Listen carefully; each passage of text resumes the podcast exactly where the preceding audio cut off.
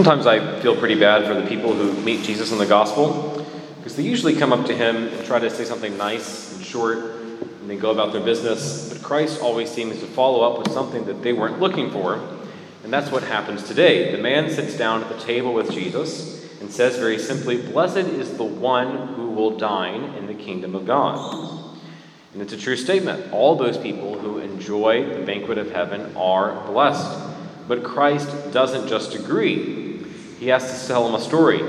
The man has bit off more than he could chew. But it's a simple story. You have a man who is basically inviting everyone to his house, but all the people he invites come up with different excuses. Oh, I just purchased a field. I need to go see what it looks like. Oh, I just bought all these animals. I need to see what they look like. Oh, I just got married and my wife won't let me go the last one's probably more realistic.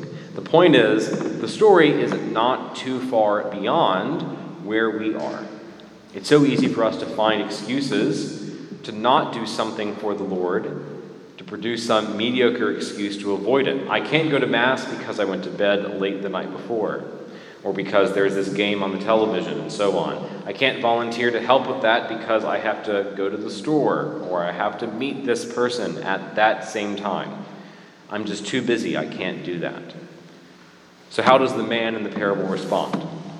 Go out quickly into the streets and the alleys of the town and bring in here the poor and the crippled, the blind and the lame.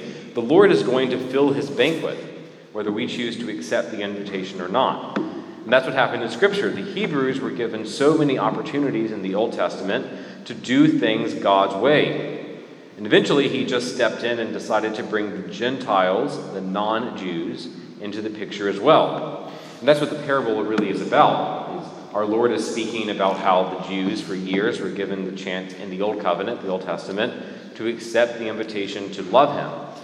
But they continually refused. And so to fill his banquet, he reached out to us, Gentiles, the non Jews, people who weren't born as Jews, to be part of that picture as well.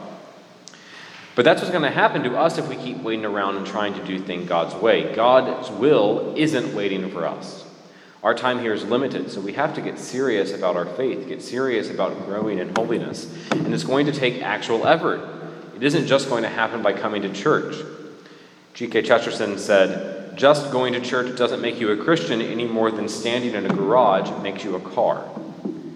Yet so many Christians today seem to think that being a Christian is just associated with going to church or reading some devotional book in the morning. But it's a lot more than that. To truly commit yourself to the faith requires a daily change. It affects things such as the way people should vote today. Today's election day. Or how they plan their vacations so as to not miss feast days. Or what sort of movies they go to see. From the outside, it may seem like a burden, but when you truly allow the faith to alter your life, the other pieces begin to fall into place. All these small efforts can begin today with your retreat.